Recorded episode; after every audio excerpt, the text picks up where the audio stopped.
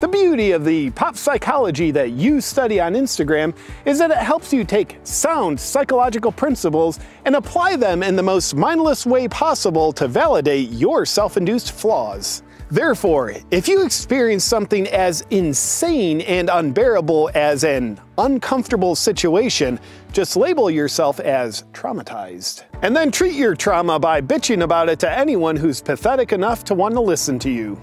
Anytime you hear another person with the audacity to have free will, which compels them to say something that you disagree with, which is anything outside of the narrative that you worship, label them a narcissist.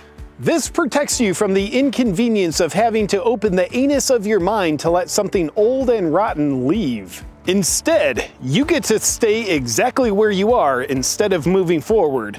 And just remember, you can't be a victim if you're making progress.